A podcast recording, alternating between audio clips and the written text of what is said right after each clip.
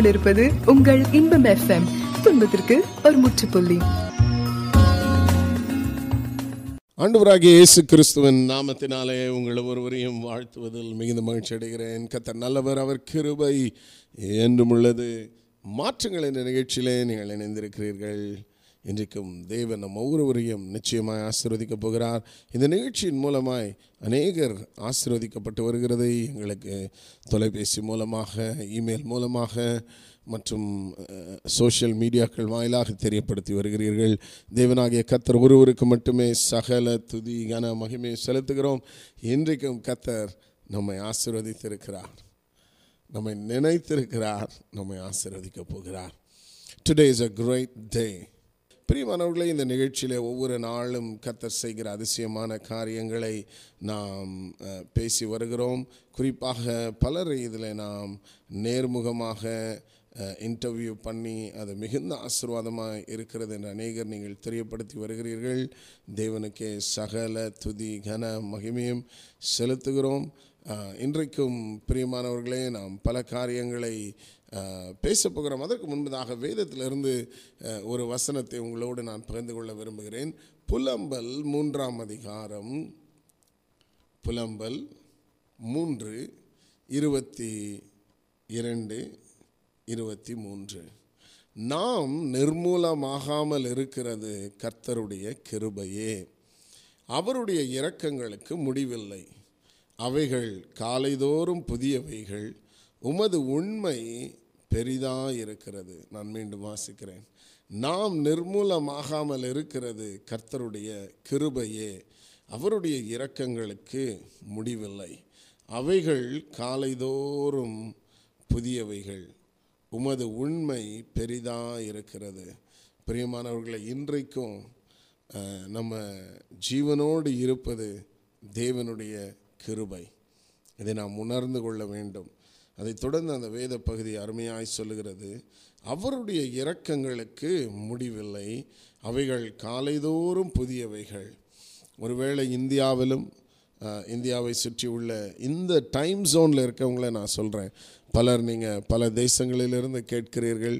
சிலருக்கு இது மதியமாக இருக்கலாம் சிலருக்கு மாலை வேளையாக இருக்கலாம். சிலருக்கு இது காலையாக இருக்கிறது. பட் எல்லாருக்குமே ஒரு காலை தோன்றுகிறது இல்லை. இந்த காலை நம்ம தோன்றும் பொழுது நம்ம உணர்ந்து கொள்ள வேண்டும். நாம் கண் விழிப்பது தேவனுடைய கிருபை. நாம் நிர்மூலமாகாமல் இருப்பது அவருடைய கிருபை. ஒவ்வொரு நாளும் நாம் கண் விழித்து எழும் பொழுது அந்த நாள் மட்டும் புதிதாக இல்லை அந்த நாளுக்குரிய கிருபையும் புதிதாக இருக்கிறது. எவ்வளோ ஒரு சந்தோஷமான விஷயம் பாருங்களேன். ஆண்டவர் புதிய நாளை கொடுத்து புதிய நாளை சந்திக்க ஜீவனை கொடுத்து நீ எப்படியாவது இந்த நாளை மேனேஜ் பண்ணி போயிடு எப்படியாவது சமாளிச்சுக்கோ அப்படின்னு ஆண்டவர் சொல்லவே இல்லை. ஆண்டவர் இந்த நாளுக்குரிய கிருபையும் ஆண்டவர் அருளுகிறார். அதைத்தான் அந்த வேத பகுதி சொல்லுகிறது. கிருபை புதிதாக இருக்கிறது. அவருடைய கிருபை புதிதாக இருக்கிறது. ஒவ்வொரு நாள் காலையிலும் ஒவ்வொரு நாள் காலையிலும் அவருடைய கிருபை புதிதாக இருக்கிறதா ஆகவே இப்பொழுதும் காலை வேளையை சந்தித்திருக்கிற ஒவ்வொருவருக்கும் காலை வேளையை சந்திக்க போகிற ஒவ்வொருவரும் ஒருவேளை நீங்கள் மாலையில் இருக்கவங்க நீங்கள் பெட்டுக்கு போவீங்க இன்னும் கொஞ்சம் நேரத்தில் அல்லது பெட்டில் இருந்து கூட நிறைய பேர் கேட்கலாம். எனக்கு ஒரு தம்பி ஆஸ்திரேலியாவில் இருந்து பண்ணியிருந்தார்.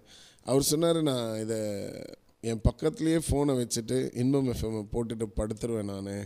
நான் இதை கேட்டுக்கிட்டு அப்படியே தூங்கிடுவேன் எனக்கு ரொம்ப பீஸ்ஃபுல்லாக இருக்கும் அப்படின்னு சொன்னார். அதனால் இதை கேட்கிறவர்கள் அல்லது உறங்க போகிறவர்கள் ஒன்றை நாம் புரிந்து கொள்ள வேண்டும். எழும்பொழுது புதிய கிருபை ஆயத்தமாக இருக்கிறது. எவ்வளோ ஆச்சரியம் இல்லை. நம்ம எந்திரிச்சு ஆண்டவரே புது கிருபியை கொடுங்க புது நாள். இன்னைக்கு என்னெல்லாம் சந்திக்கணுமோ புது கிருபியை கொடுங்க நம்ம கேட்குறதுக்கு முன்னாடியே.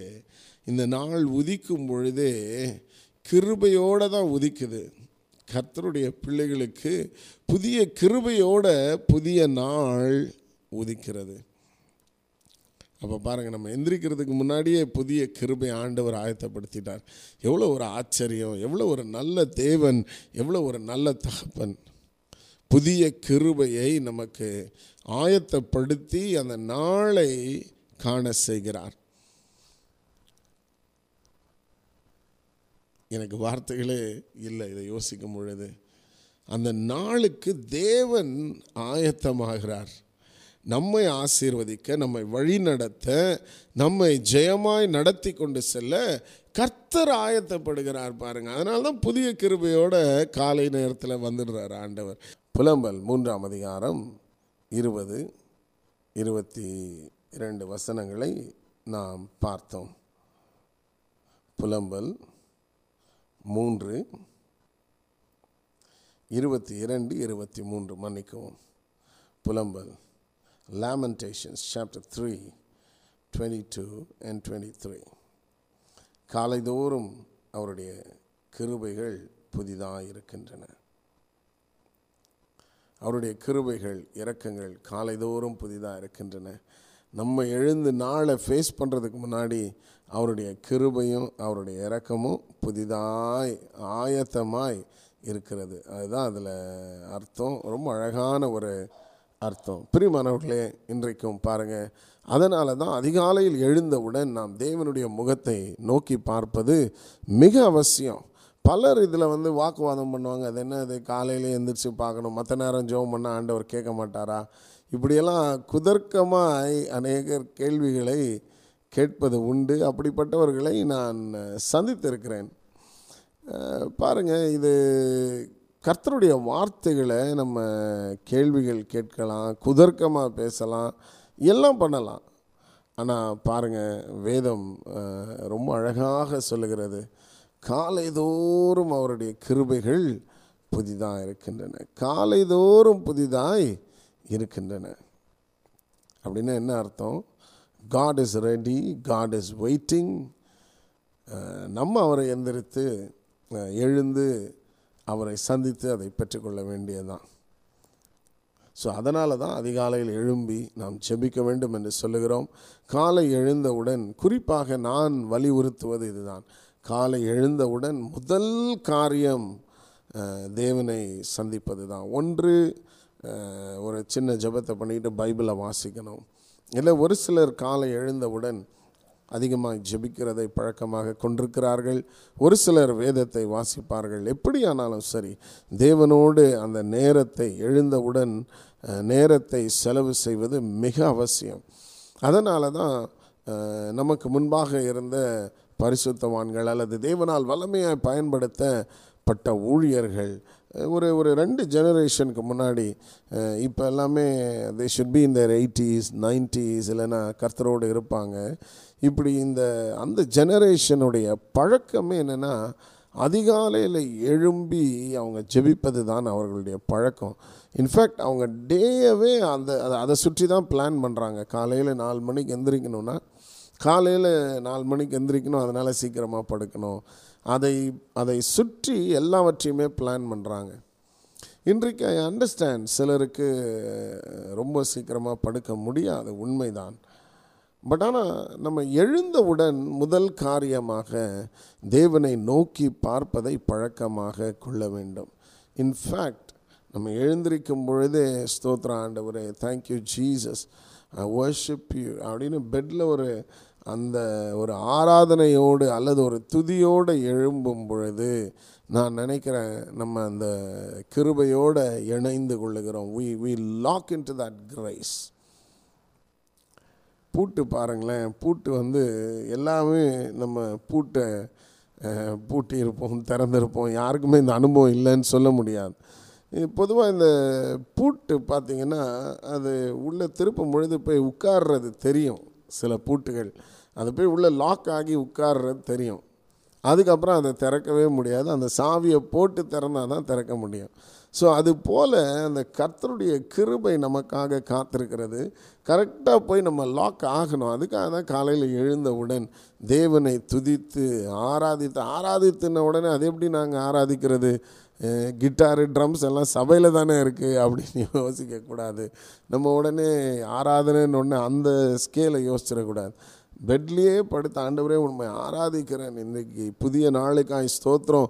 நான் எழும்பும் பொழுதே துதியோடு ஆராதனையோடு எழும்புறேன்னு சொன்னாலே அது ஒரு பெரிய ஆராதனை. ஸோ அதனால் நம்ம ஒவ்வொரு நாளும் ஒவ்வொரு நாளும் ஸோ பியூட்டிஃபுல் பாருங்கள் சண்டே ஆனால் உலகமே லீவு பொதுவாக நம்ம மத்திய கிழக்கு நாடுகள் மிடில் ஈஸ்டில் ஃப்ரைடே லீவ் ஆண்டவர் வந்து எப்பா உங்களுக்கு ஃப்ரைடே லீவு எனக்கு கொஞ்சம் ரெஸ்ட்டு கொடுங்க அப்படின்னு சொல்லலை. சண்டே லீவுப்பா எனக்கு ரெஸ்ட்டு கொடுங்க அப்படின்னு ஆண்டவர் சொல்லலை. ஒவ்வொரு நாளும் தவறாமல் நம்ம எந்திரிக்கிறதுக்கு முன்னாடி அந்த கிருபையை ஆயத்தப்படுத்தி தேவன் காத்திருக்கிறார். தேவன் காத்திருக்கிறார். எவ்வளோ ஒரு ஆச்சரியம் இல்லை? எவ்வளோ ஒரு ஆச்சரியம்? நான் மீண்டும் இதை வலியுறுத்தி சொல்ல விரும்புகிறேன். ஆகவே தான் காலையில் எழுந்தவுடன் முதல் காரியம் முதல் காரியம். முதல் காரியம்னு அப்படியே வந்து இருந்துடக்கூடாது. பொதுவாக கொஞ்சம் அதிகாலையில் எழும்புறவங்க நல்லா பல்ல விளக்கி முகம் கழுவி மன்னிக்கணும். இதெல்லாம் சொல்ல வேண்டியதாக இருக்குது ஏன்னா இது பண்ணலைன்னா திரும்பி உட்காந்து தூங்கிடுவோம் எனக்கு அந்த அனுபவம் இருக்குது ஸோ ஃப்ரெஷ்ஷன் அப் பண்ணிவிட்டு உட்கார்ந்து தேவனை நோக்கி பார்க்கும் பொழுது கர்த்தர் அந்த புதிய கிருபைகளை நாம் சுதந்திரித்து கொள்ளுகிறோம். God is ready so my friend my friend படுக்க போகிறவர்கள் காலையில் எழுந்திருந்திருக்கிறவர்கள் எல்லாருக்குமே இப்பொழுது நான் சொல்ல விரும்புகிறது ஒவ்வொரு நாள் படுக்கும் பொழுதும் நம்ம உணர வேண்டும். அதிகாலையில் நாம் எழும்பும் முன்பதாக கர்த்தர் ஆ, புதிய கிருபையோடு ஆயத்தமாக இருக்கிறார் so it is very important very important to meet with God அதாவது ஜெபிக்கணும் வேதம் வாசிக்கணும்னு சொல்கிறத விட you have to meet with God நாம் ஏன் ஜெபிக்கிறோம்? ஏன் வேதம் வாசிக்கிறோம்? தேவனை சந்திக்கும்படியாக. வேதம் வாசிக்கும் பொழுது தேவன் நம்மோடு பேசுகிறார் என்ற ஒரு எதிர்பார்ப்போடு வாசிக்கிறோம். ஒருவேளை இதுவரைக்கும் அப்படி பண்ணலனா இனி பண்ணுங்கள் வேதத்தை திறக்கும் பொழுதே ஆண்டவரே என்னோடு பேசுங்க அப்பா. உங்கள் இருதயத்தை அறிந்து கொள்ளும்படி இந்த வேதத்தை நான் வாசிக்கிறேன். பரிசுத்த ஆவியானவரே என் கண்களை திறந்தருளும் அப்படின்னு ஜோம் பண்ணி பாருங்கள் வேதத்தை வாசிங்க. கர்த்தர் உங்களோடு பேசுகிறதை உணர்வீர்கள். காலைதோறும் அவருடைய கிருபைகள் புதிதாய் இருக்கின்றன.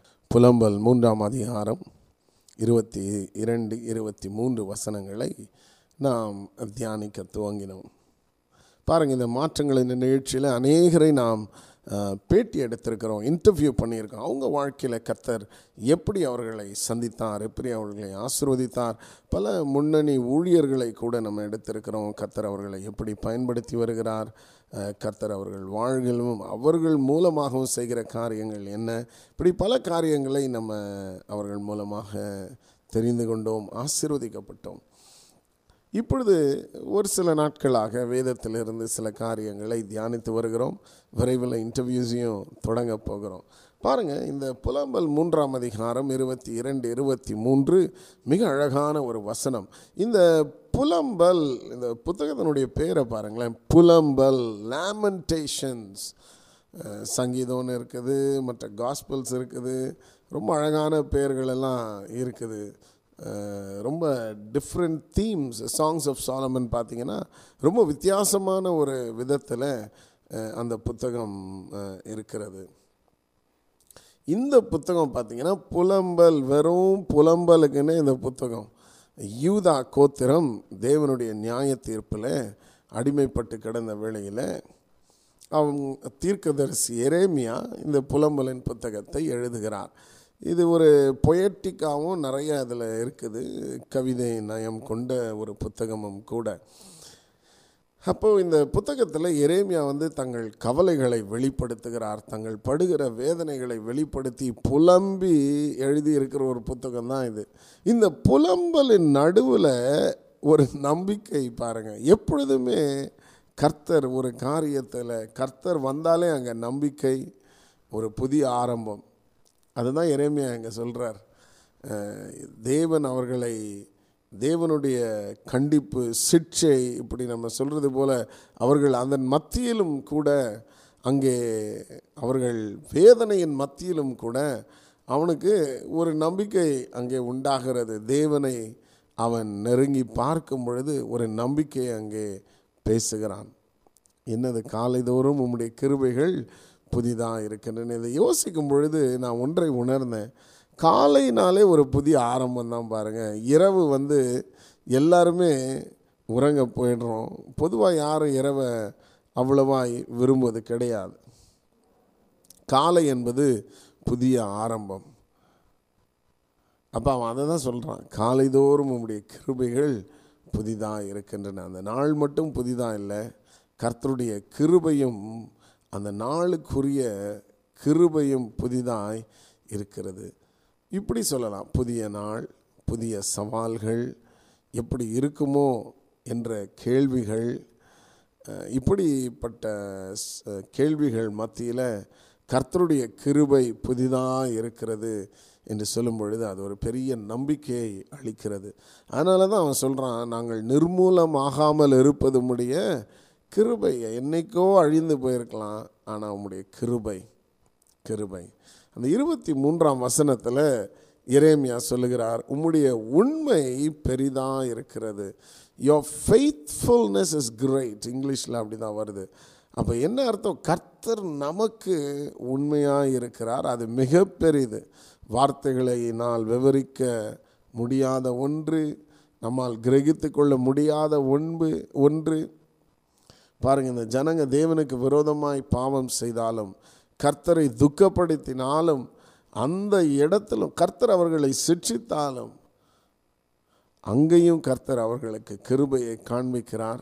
கர்த்தர் உண்மையாக இருக்கிறார். இது என்னுடைய ஜனம் என்று தேவன் அந்த இடத்துல மனம் இறங்குகிறார். அதை தான் அவன் அங்கே வெளிப்படுத்துகிறான். உம்முடைய உண்மை பெரிது உம்முடைய உண்மை பெரிது. God's love is beyond what can be described in words வார்த்தைகளினால் விவரிக்க முடியாத ஒன்று தேவனுடைய அன்பு. பிரியமானவர்களே இந்த நாளிலும் நாம் உணர்ந்து கொள்ள வேண்டும். கர்த்தருடைய கிருபை புதிதாக இருக்கிறது. நம் மீது கர்த்தர் பாராட்டுகிற அந்த உண்மை பெரிதாக இருக்கிறது. காலைதோறும் அவரை நாம் சந்திப்பது மிக அவசியம்.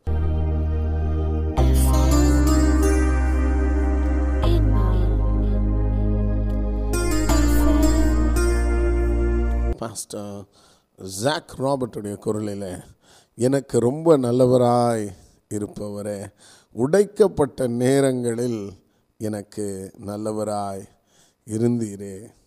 எவ்வளவு உண்மை இல்லை?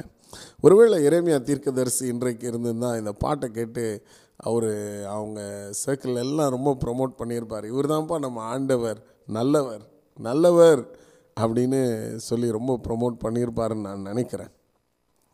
பாருங்கள் கர்த்தர் நல்லவர். இதை எவ்வளவு நேரம் எடுத்து நம்ம பேசி கொண்டிருந்தாலும் அது போதவே போதாது. இதை நம்ம உணர்ந்து விட்டால் இதை உணர்ந்து விட்டால் இது எத்தனை முறை உறக்க சொன்னாலும் இது நமக்கு ஒரு திருப்தியே வராது. திருப்தி வராது என்று சொன்னால் கர்த்தர் அவ்வளவு நல்லவராக இருக்கிறார் என்பதை நான் சொல்ல வருகிறேன். இந்த ஜனங்கள் தேவனுக்கு விரோதமாய் சென்ற வேளையில் அவர்கள் மீது நியாய தீர்ப்பு செயல்படுத்தப்பட்டு கொண்டிருந்த வேளையில் கர்த்தர் நல்லவர் என்பதை தீர்க்க தரிசி பாடுகிறான். உம்முடைய கிருபைகள் புதிதாக இருக்கின்றன உம்முடைய உண்மை பெரிது அப்படின்னு பாடுறான்னா இவன் தேவனை அறிந்தவன் தேவனை ருசித்தவன் தேவனோடு நெருங்கி நடந்தவன். ஆனால் தீர்க்க தரிசிகள் பாருங்கள் பாவம் அவங்க என்னதான் கர்த்தரோடு நெருங்கி நடந்தாலும் ஜனங்கள் என்ன கடந்து செல்லுகிறார்களோ அதை இவர்களும் கடந்து செல்ல வேண்டும். அதுதான் ஒரு தீர்க்கதரிசிக்கு. ஜனங்க வந்து ஜனங்கள் மீது தேசத்தின் மீது நியாய தீர்ப்பு அப்படின்றதுனால ஓகேப்பா நீ தனியாக வந்துரு. ஒன்றை மட்டும் ஒரு இடத்துல வச்சு நான் அழகாக பார்த்துக்கிறேன்றது கிடையாது. அந்த ஜனங்களோடு இவனும் வந்து அலசடி படுறான் அந்த நியாய தீர்ப்பு அனுபவிக்கிறான். அதன் மத்தியில் தான் அவன் அந்த வேதனையை வெளிப்படுத்தி பாடுகிற பாடல் தான் இந்த புலம்பலின் புத்தகம். ரொம்ப வேதனையை வெளிப்படுத்தி அதன் பிறகு பார்த்திங்கன்னா அவன் நம்பிக்கையை பேசுகிறான். இந்த நம்பிக்கையை பேசும்பொழுது தான் இந்த வார்த்தைகள் அங்கே வருகின்றன. ஆண்டவரே உம்முடைய கிருபைகள் புதிதாக இருக்கின்றன. நாங்கள் நிற்பதும் நிர்மூலமாகாமல் இருப்பதும் உம்முடைய கிருபை அப்படின்னு சொல்லி அவர் பாடுகிறார். ஆகவே பிரியமானவர்களே இது ஒரு பெரிய லெசன் நமக்கு. பெரிய புரிந்து கொள்ளுதல் இங்கே நமக்கு உண்டாக வேண்டும். நம்முடைய தேவன் நாம் ஆராதிக்கிற நம்முடைய தேவன் நம்முடைய தகப்பன். அவருடைய கிருபை பெரிது அவருடைய இரக்கம் பெரிது அவருடைய உண்மை பெரிது. அவர் நம்மீது பாராட்டுகிற உண்மை மிக பெரிது. ஏசையா நாற்பத்தி ஒன்பது பதினைந்து இப்படியாய் சொல்லுகிறது.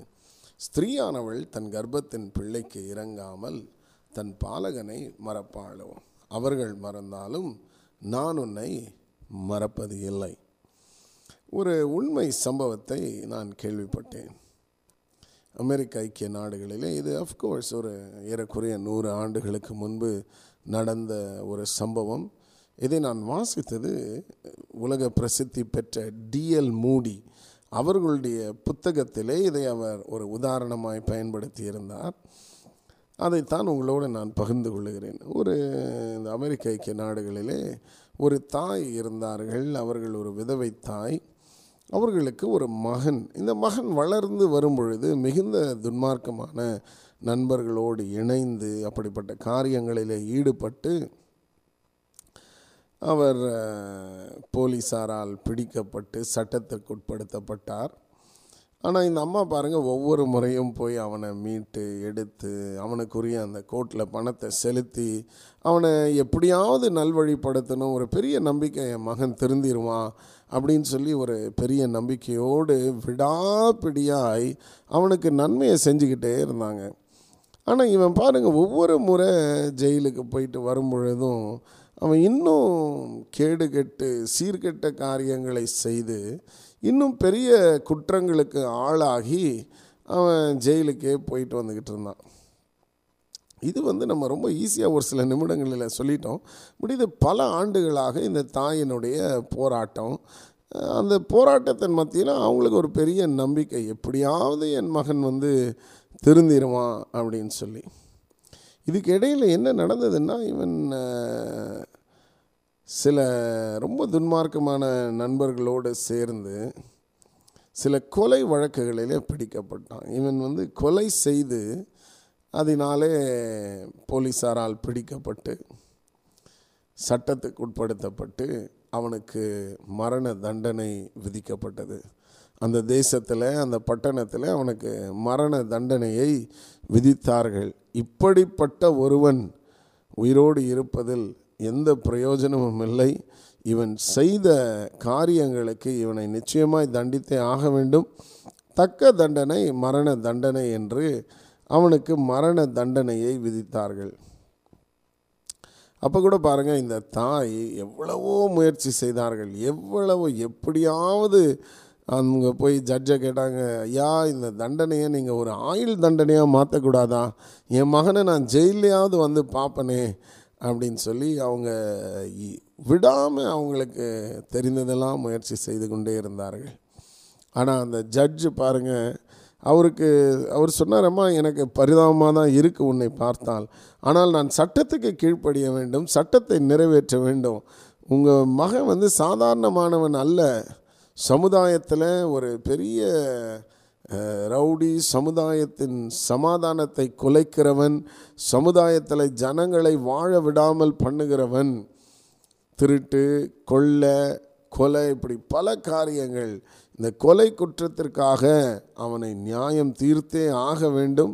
இது முதல் முறை அல்ல பல முறை இப்படி நடந்ததுனால அவனுக்கு மரண தண்டனை தான் விதிக்க வேண்டும். இது சட்டம் இதை நான் நிறைவேற்ற வேண்டும் அப்படின்னு சொல்லிட்டார். அப்போ கூட அந்த அம்மா பாருங்கள் எவ்வளவோ முயற்சி செய்தார்கள் முடியலை.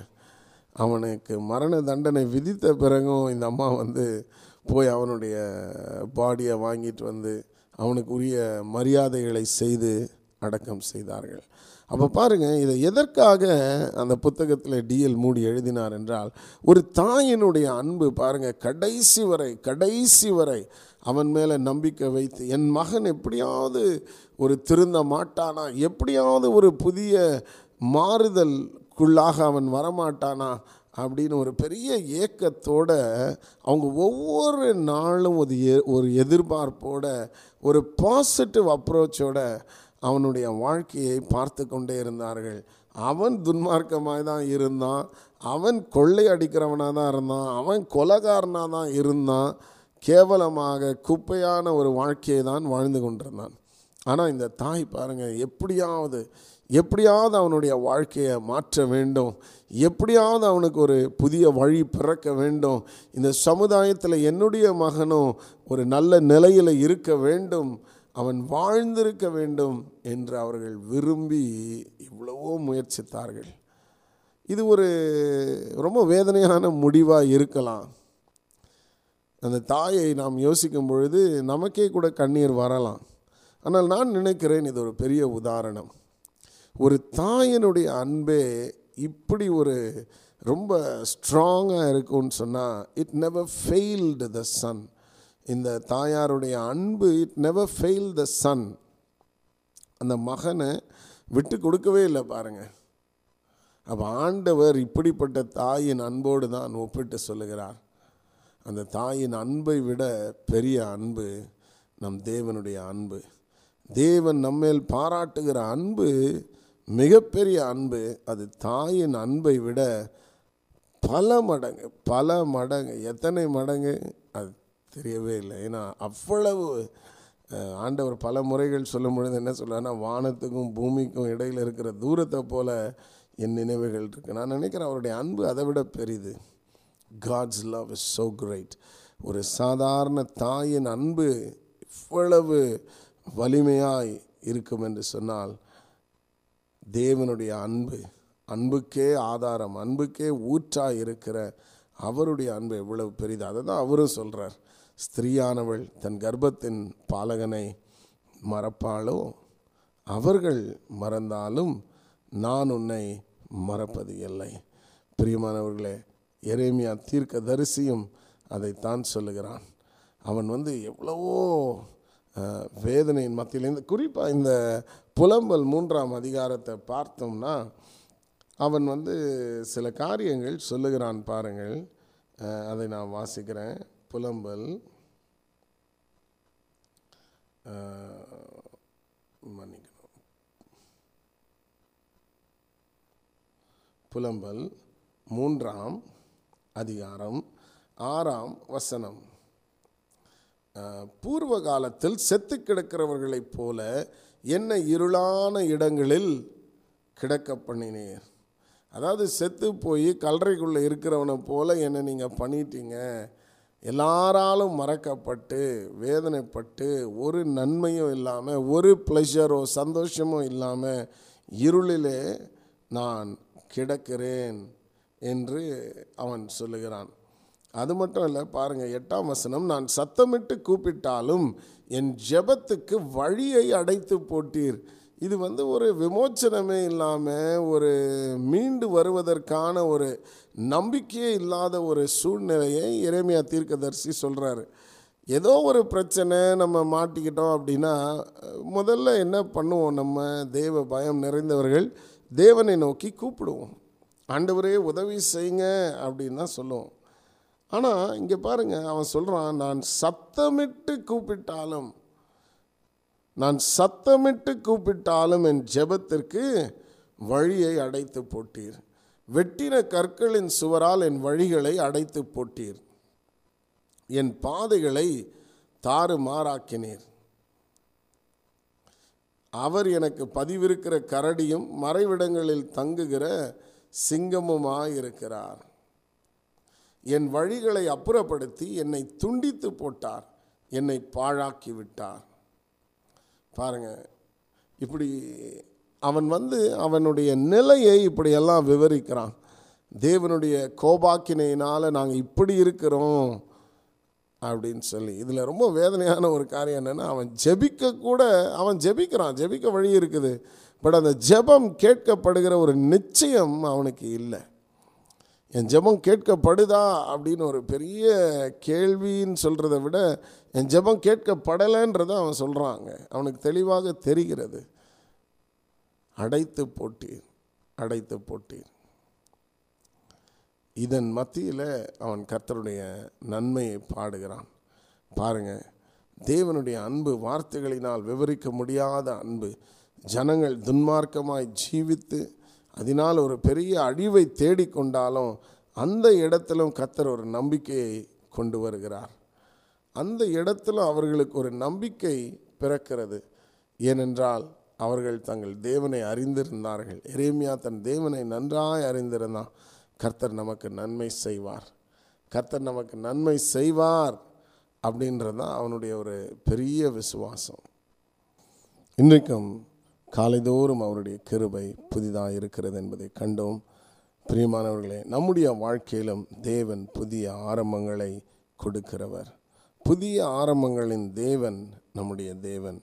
இன்றைக்கும் இதை நீங்கள் நினைவில் வைத்துக்கொள்ள விரும்புகிறேன். அவருடைய உண்மை பெரிது. His faithfulness his much much much greater ஆகவே I want leave you with this thought கர்த்தர் நமக்கு உண்மையுள்ளவராக இருக்கிறார். நன்மை செய்கிறவராக இருக்கிறார். நமக்கு ஒத்தாசை அனுப்புகிறவராக இருக்கிறார். ஒரு நிமிடம் உங்களுக்காய் நான் ஜெபிக்க விரும்புகிறேன். கண்களை மூடி ஜெபிப்போமா? அன்பின் பரலோக பிதாவே அருமையாய் ஆண்டவரே என்னுடைய சகோதர சகோதரிகளுக்காய் கேட்கிறேன். இதை கேட்டுக்கொண்டிருக்கிற ஒவ்வொரு நேயருக்காகவும் ஜெபிக்கிறேன் அப்பா. கத்தருடைய கரம் இவர்கள் ஒவ்வொருவரின் மேலும் அமரட்டும். ஒவ்வொருவருக்கும் நன்மை செய்யும். தாயினும் மேலான அன்பை உடையவராக இருக்கிறீரே. இப்பொழுதும் ராஜா ஒவ்வொருவரையும் நிரப்பும் விசேஷமாக இந்த கொரோனா சூழ்நிலையில். ஆண்டவரே இன்பம் எஃப்எம் நேர்கள் ஒவ்வொருவரையும் உம்முடைய ரத்தத்தினால் மூடும்படி செபிக்கிறேன். ஒவ்வொருவருடைய வாழ்விலும் உம்முடைய அதிசயம் வெளிப்படட்டும் அற்புதம் வெளிப்படட்டும் பாதுகாவல் காணப்படட்டும். ஆண்டவரே இந்த கொரோனா வைரஸோ மற்ற எந்த சுகவீனமோ பலவீனமோ உம்முடைய பிள்ளைகளை தொடாதபடிக்கு நான் ஜெபிக்கிறேன். உம்முடைய மார்போடு அணைத்து காத்து கொள்ளுவீராக உம்முடைய மார்போடு ஒவ்வொருவரையும் அணைத்து காத்துக்கொள்ளும். விசேஷமாய் தகப்பனே ஓ thank you holy spirit thank you ஒவ்வொருவருடைய பாத்திரத்தையும் நிரம்பி வழிய பண்ணும். பொருளாதார ஆசீர்வாதங்களை கட்டளை இடுவீராக எல்லா பற்றாக்குறையும் நீங்கட்டும் இயேசுவின் நாமத்தினால. ஒருவர் ஆகிலும் இந்த சூழ்நிலையில் நாங்கள் அண்டவரே குறைவுபட்டிருக்கிறோம் என்று சொல்லுகிற அளவு இல்லாமல் ஒவ்வொருவருடைய பாத்திரத்தையும் நிரம் நிரம்பி வழிய பண்ணும் ஃபைனான்ஷியல் பிளெஸ்ஸிங்ஸ் வருவதாக பொருளாதார ஆசீர்வாதங்கள் உண்டாகட்டும். உடைய பிள்ளைகளுக்கு உண்டாகட்டும். அற்புத விதமாய் நீ நடத்தும் அப்பா. ஆசீர்வதியம். அள்ள அள்ள குறையாதபடிக்கு ஒரு அற்புதத்தை நிகழ்த்துவீராக. மற்றவர்களுக்கு கொடுக்கிற கரங்களாக உடைய பிள்ளைகளுடைய கரங்கள் மாறட்டும். இந்த இன்பம் எஃப்எம் ஊழியங்களை நாங்கள் ஆசீர்வதிக்கிறோம். விசேஷமாய் சுவாமி ஆண்டவரே இதில் நிகழ்ச்சிகளை செய்கிறவர்கள் இதில் பணத்தினால் தாங்குகிற குடும்பங்கள் தங்கள் ஜெபத்தினால் தாங்குகிற குடும்பங்கள் எல்லாரையும் இப்பொழுது நினைவு கூறுகிறோம். ஒவ்வொருவரையும் ஆசீர்வதியும் ஒவ்வொருவரையும் ஆசீர்வதியும் அப்பா. நல்ல சுகத்தோடு பலத்தோடு குடும்பங்களில் சமாதானத்தோடு உடைய பிள்ளைகளை காத்துக்கொள்ளும். தொடர்ந்து மார்போடு அனைத்து வழிநடத்தும் பெரிய காரியங்களை செய்யும். இந்த நாளின் நிகழ்ச்சியை தேவன் ஆசீர்வதித்ததற்காய் நன்றி. தொடர்ந்து உடைய கரம் எங்களுக்கு உதவியாக இருப்பதாக எங்களை தாழ்த்துகிறோம். எல்லா துதி கன மகிமையும் உமக்கே செலுத்துகிறோம். மீட்பரேசு கிறிஸ்துவின் நாமத்தில் பிதாவே. ஆமேன் ஆமேன். பிரியமானவர்களே இன்பம் எஃப்எம் வானொலி இயேசுவே இன்பம் ஊழியங்களின் ஒரு பகுதி. நான் ஜான் மோகன பிரகாஷ் நான் ஊழியன். இதை கர்த்தர் சொன்னதுனால இதை செஞ்சுக்கிட்டு இருக்கிறோம். இன்றைக்கு ஏறக்குறைய ஒன்பது ஆண்டுகள் முடிந்து விட்டன. இருநூறு தேசங்களிலே இன்பம் எஃப்எம் கேட்கிறவர்கள் இருக்கிறார்கள். பல நேரம் எங்களுக்கு இந்த ட்ராவலிங் பிஸ்னஸ்மேன் வந்து கால் பண்ணுவாங்க பாருங்கள் சைனாவிலேருந்து இப்படி எதிர்பாராத தேசங்கள். ஒரு முறை I think we had someone in Greenland I don't know no அந்த சரியாக எனக்கு இப்போ தெரியல. இது ஒரு சில ஆண்டுகளுக்கு முன்பு எதிர்பாராத தேசங்களில் இருந்தெல்லாம் அழைப்பார்கள். ஸோ அநேகர் இதனால் ஆசிர்வதிக்கப்பட்டு வருகிறார்கள். இன்பம் எஃப்எம்முக்காக நீங்கள் ஜெபிக்கும்படி உங்களை கேட்டுக்கொள்கிறேன். கத்தர் உங்கள் இருதயங்களிலே அசைவாடுவார் என்று சொன்னால் இந்த ஊழியங்களில் விதையுங்கள். கர்த்தர் நிச்சயமான பலனை உங்களுக்கு அருளுவார். மீண்டும் இன்னொரு மாற்றங்கள் இந்த நிகழ்ச்சியில் உங்களை சந்திக்கும் முறை உங்களிடத்திலிருந்து விடைபெறுவது உங்கள் அன்பு சகோதரன் ஜான் மோகன பிரகாஷ் காட் பிளஸ்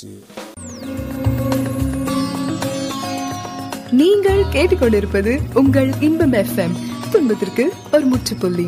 உங்கள் ஜெப விண்ணப்பங்களை எங்களுக்கு எழுத மறவாதிருங்கள். எங்கள் இமெயில் முகவரி Inbam FM at Gmail dot com